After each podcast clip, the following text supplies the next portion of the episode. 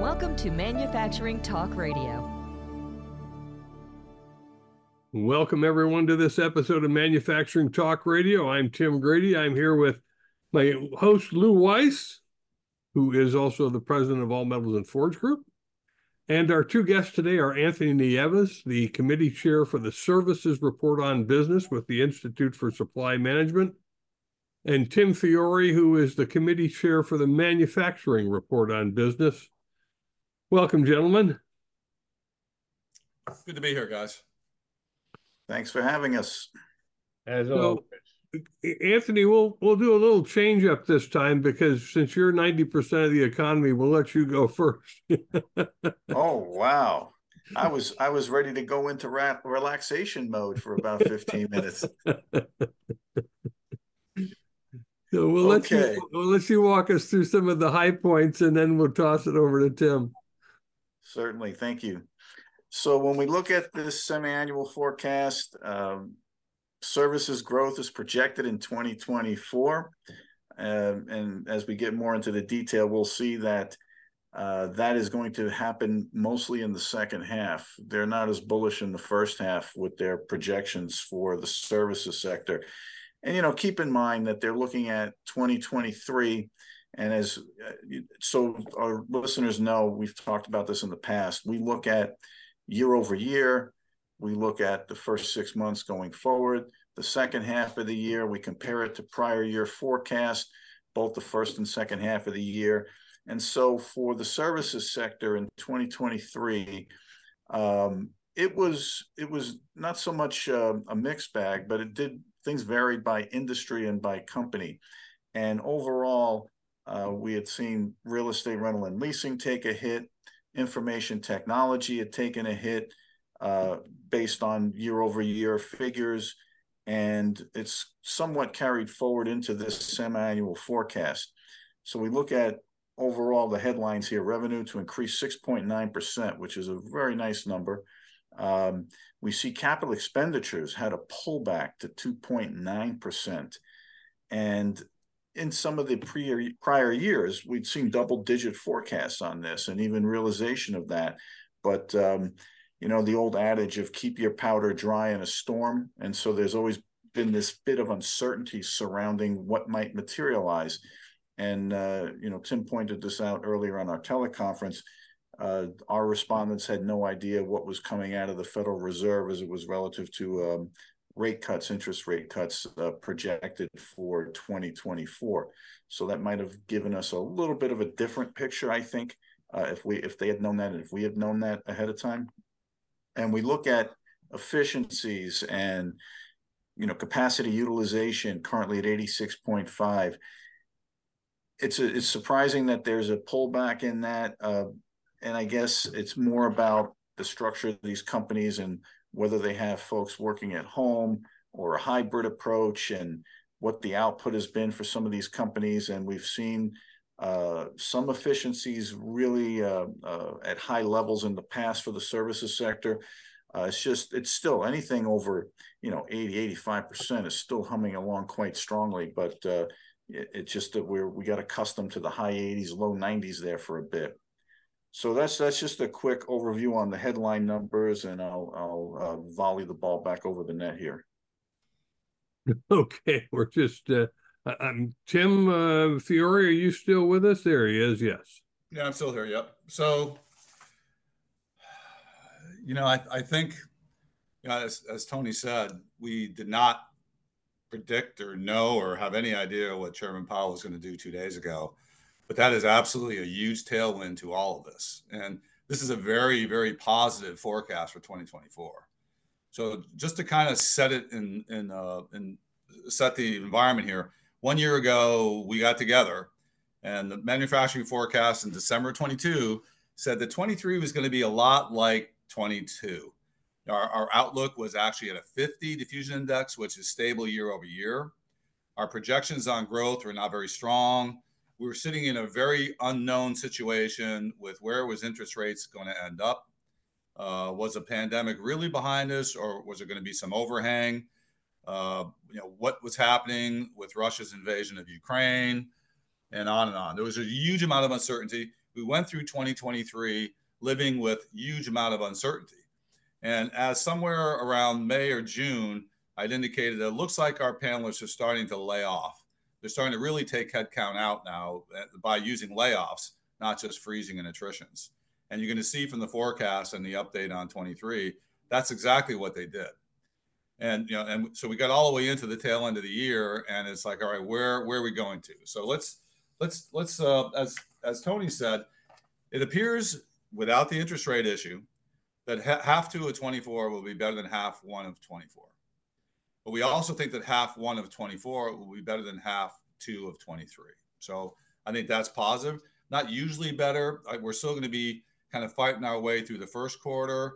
Uh, again, with the new interest rates coming into place sometime in the tail end of the first quarter, there's going to be a lot more optimism and investing in not only people. You you know you may not let them go as easily as you might have two weeks ago. Uh, you might accelerate that capital investment that you had planned on not doing until March when you believe that the Fed is going to take interest rates down in 2024.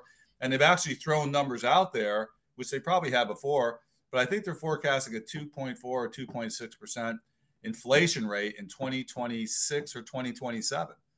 So that's also eliminated the whole thing of we're going to get to 2% uh, in, interest rate now. What they're saying is we're going to get there sometime, and it might even be when your 14 year old grandchild gets married. So it's like, okay, that adds a lot. That adds a lot more clarity to where we are here. So, so you know, I look at this thing in three.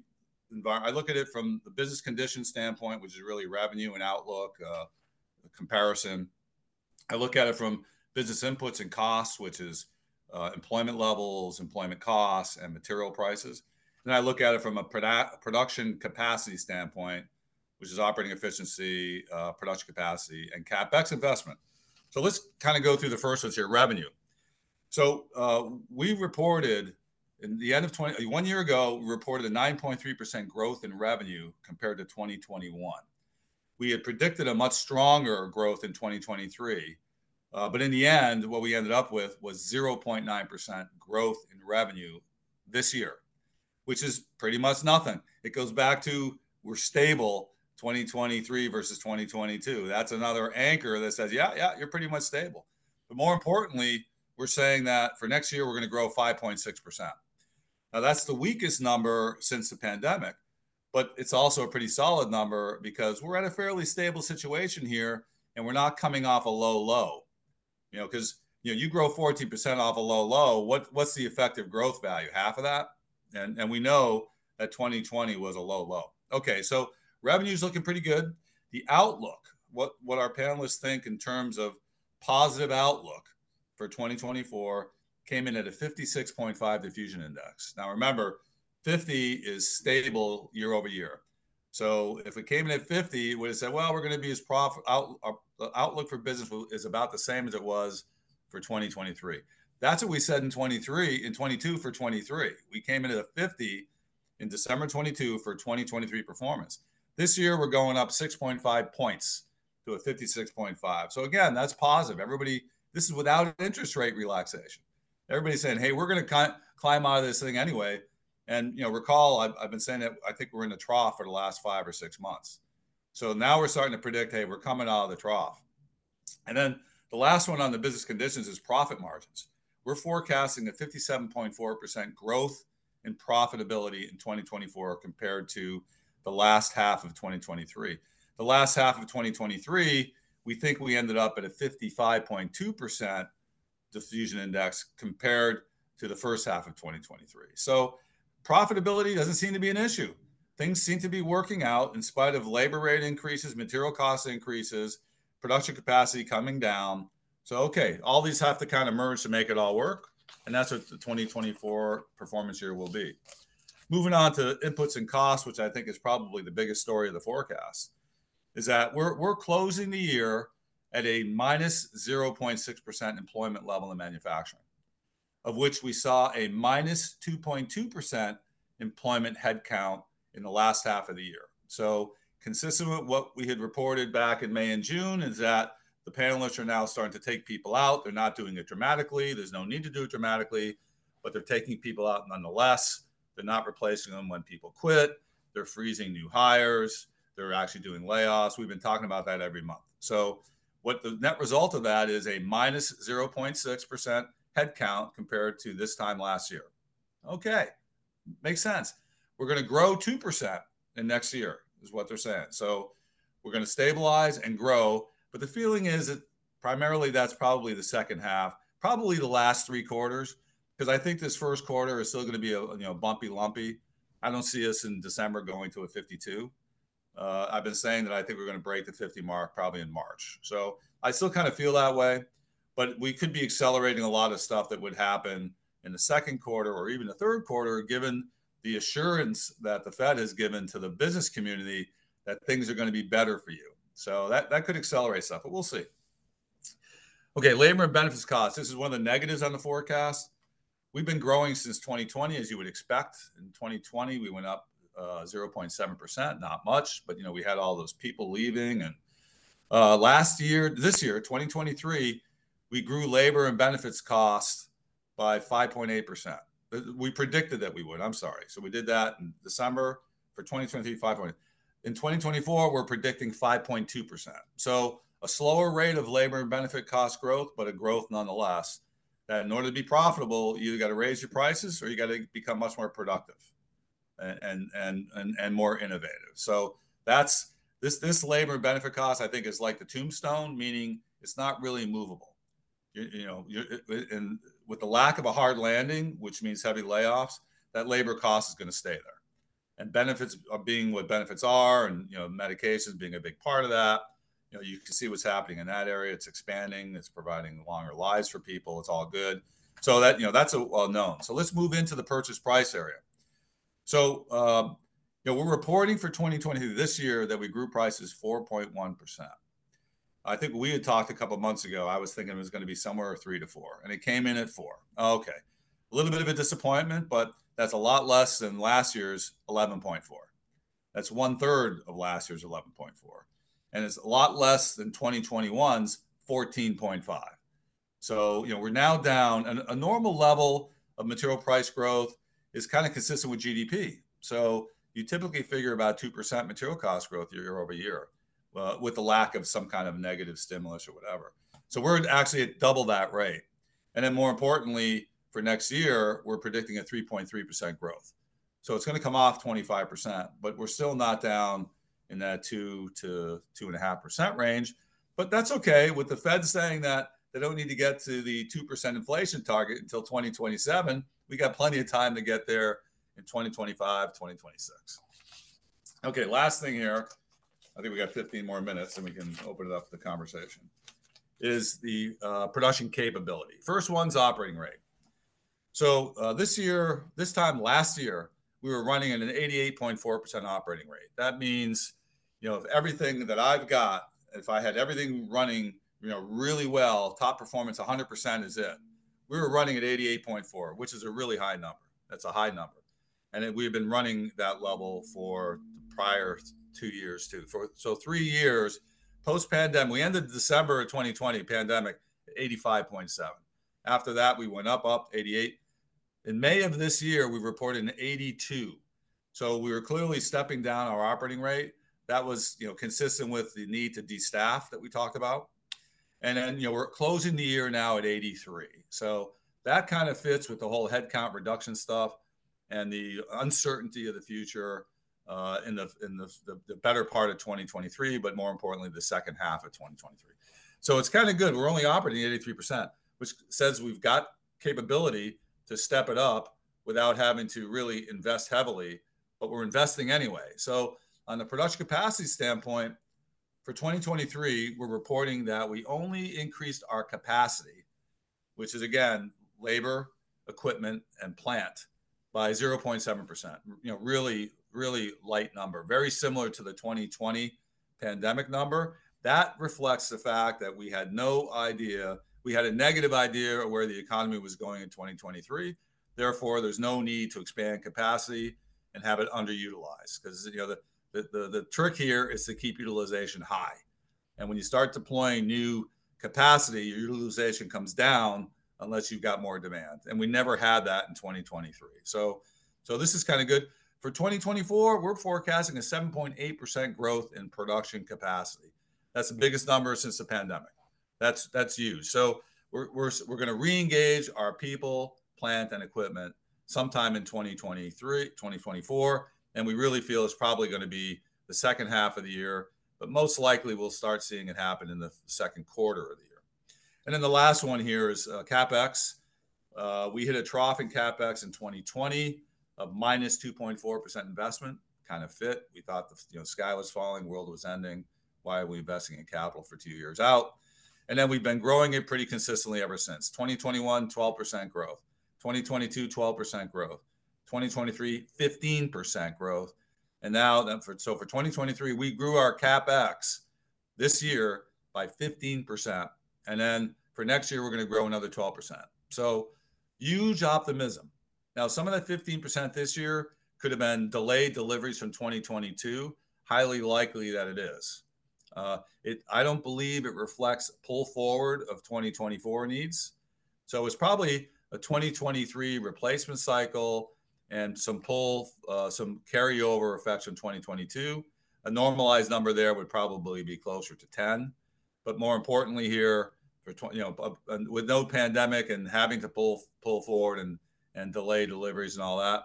But for for 2024, we're looking at almost a 12% growth again, which is all really positive. So the sum of the manufacturing side is we've been in the trough now for uh, coming up on six months. The big question that we had in manufacturing was when are we going to leave the trough? Chairman Powell has helped us a lot with that, saying that we're going to cut interest rates next year probably starting somewhere around the uh, the second quarter end of the first quarter. Our panelists have already come forward with, based on raw demand from their customers, they're forecasting growth in spite of dropping interest rates. So you put all those you put those two together, and you know we could be on uh, the you know the pathway for a tremendous year here. So the, the question will be, how do we keep prices stable, even if they're stable at three to four percent? Anthony, I just want to go back to you for a moment. Um, uh, Tim's was really thorough in his uh, uh, presentation, his analysis. Is there anything you want to add to yours? And I know Lew's got a question, so I'll get to him. Sure. Yeah, yeah. I literally only stuck to the high level of the uh, first page there, but going through the different tables, and you know, I'll, I'll touch base on a couple things that I find are the highlights and, and some that are, I think, uh, a bit challenging. And especially in this sector where it's uh, very labor intensive and, and reliant on the um, employment aspect. And, uh, you know, I've said numerous times on the show how employment goes is how this sector goes. And, you know, what was reported back in, uh, you know, for 23 was a 1.9% uh, increase in labor, and, and now it's uh, down to 0.8%. And interesting enough, when you look at the industries that lead that, it is those customer facing industries that I've been talking about every month. Uh, you see it in the accommodation and food services and in the retail space. And I was asked this question the other day you know, what's the challenges uh, in employment? Because every month we've been reporting on how it's been a mixed bag for this sector, depending on the industries and depending on the companies within those industries. And that some are saying that it's very difficult to find qualified, applicable workers for their uh, particular needs. And what we've seen from the pandemic or since the pandemic is that individuals have leveled up uh, they've gone from those uh, line level positions that are more tedious, more hours, uh, uh, and that you see reflected in the accommodation and food services and in the retail, where they've left those industries because they've had opportunities in other industries and could garner either increased wages or better conditions as far as not having to work um, fully in a facility or a location or away from home and respondents are telling us that people, if they had a choice of a hybrid approach or working remotely, and as much as companies are pressuring people to get back in the office, there's choices out there. And then we have the underlying of those that have become entrepreneurial, the so-called, you know, uh, gray markets or whatever, where you don't even see them counted in the employment figures. So we have low unemployment, 3.7%, right? It's up a little bit from the 3.4 previously. Uh, we're not seeing as much wage pressure as companies are trying to control expenses. And again, it's it still remains a mixed bag by industry and company. But it's it's just when I see it at 0.8%, I was hoping to see it come up a little higher than that. You know, you know, 1.9 last year. In prior years, we've been hovering around that 2% or a little less. I talked about um, the good thing for this sector, though. What I like is that when you look at companies and their strength, their their profit margins are being maintained. You know, revenues look good. Uh, so overall, uh, the sector has been consistent uh, from 2023. Everyone was concerned that we're seeing a, the first part of 2024, as I mentioned uh, initially on the call, that wasn't as robust.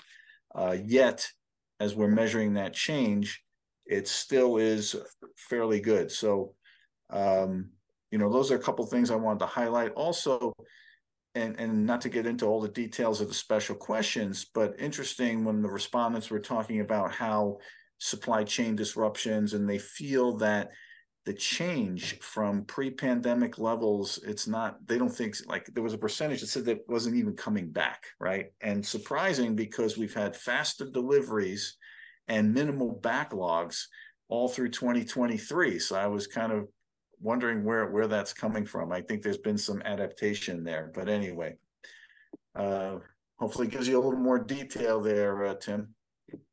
Thanks, Anthony. Lew? Great report. I mean, I'm I'm excited, and uh, I've been uh, part of uh, ISM. Even uh, at one time, I was on the panel for ten years, and I, I've always, you know, just for the audience understanding, uh, the ISM reports have a significant uh, positive impact and factual impact on the things that they uh, tiptoe through and make even in their projections. Uh, there is one thing I'd like to bring up, and I, know we're coming up on our closing minutes, uh, and I can't help myself to do this, uh, even though we don't normally talk the P word, politics. So being that this is an election year, uh, and usually, if I'm not mistaken, an election year, the economy generally is good. Uh, but we have a bit of a contentious uh, environment. Uh, that's probably a safe word. Uh, a contentious environment. Could that possibly affect either positively or negatively uh, on the economy and your forecast? A great question. I have to say, Lew, that we normally never reveal who the participants of the panel are. But since you already said that you were on it for a while, since you left the panel, I think our political questions have gone down about 50%, the comments, that is. and I also like to take credit for even though I'm I don't deserve it, but uh, last month when I was interviewed and they and Bloomberg asked me what did I think about rate cuts? Do we need rate cuts? And I didn't get a chance to finish the whole sentence. I said definitely. So I like to think the Fed was listening to me, uh, amongst other things. But it was really our respondents. I was reporting on what the respondents, just as Tim said, every month there's comments in there about the interest rates and how it's impacting their business. So hopefully this will be a catalyst to uh, really drive uh, the revenues as well as, you know, what I, I keep mentioning is that soft uh, capital reinvestment on the services side. Mm. So you're not going to answer the question about politics? well, I did kind of in the sense yeah. that the politics. Do we? Do I think that I, I, Tim mentioned this on the teleconference before we got on this uh, the show with you, and he hit it right on the head. Happening at this point in time, it kind of alleviates that that uh, anything uh, of political ramifications if the Fed was going to do it like right before the election and you know this way it's it's it's innocuous it's not uh, a result of anything of any political influence we know that the past administration hammered the Fed on a consistent basis about interest rate cuts So we're not going to see something like that materialize over the next uh, 12 months.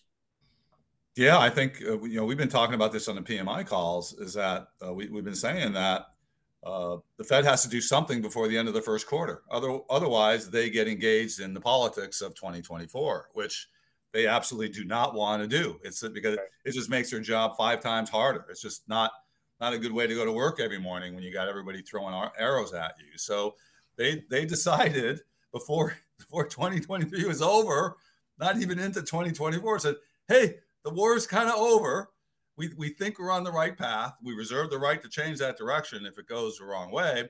But we actually think we're going to cut rates three times instead of two times. And, you know, with a big smile on his face. And then off we go in the market, 500 points in what, an hour? Yeah. Yeah. It's right. It's like, wow, wow. But, you know, if you think, of, and, and the whole, this is a good move if inflation doesn't, you know, run out of control here. Now, and, and I don't know. I, I, like I said, we're we're showing a three percent point, a three percent plus point increase for next year. That you know, maybe that fits his interim 2024 target level.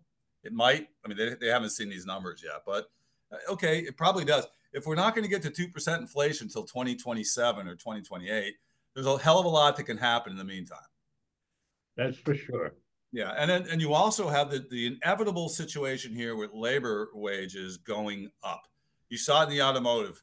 The, the union got in there, did something different, got what, five or 6% per year. And then all the non union factories did the same thing.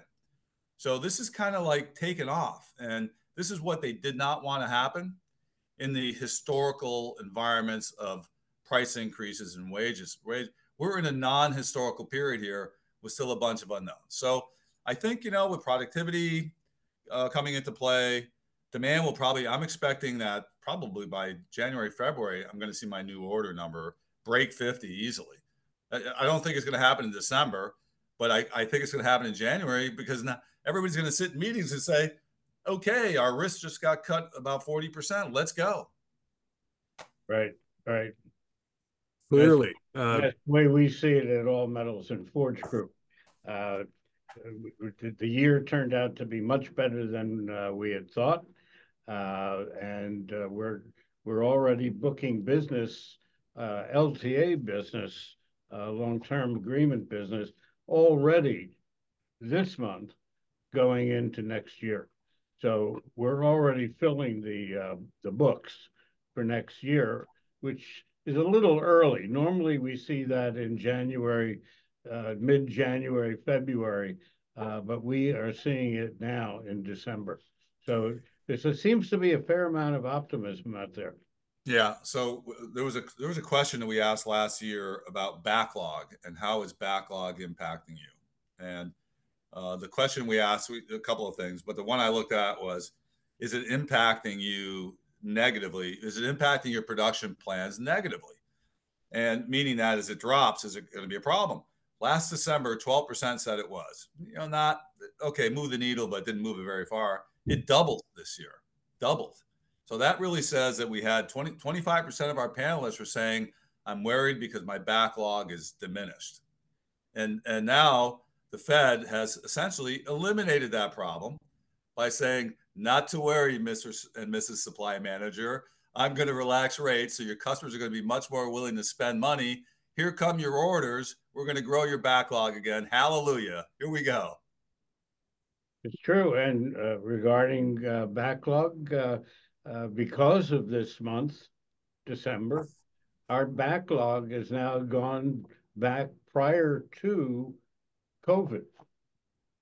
So we're we're sitting pretty fat and fat and fancy.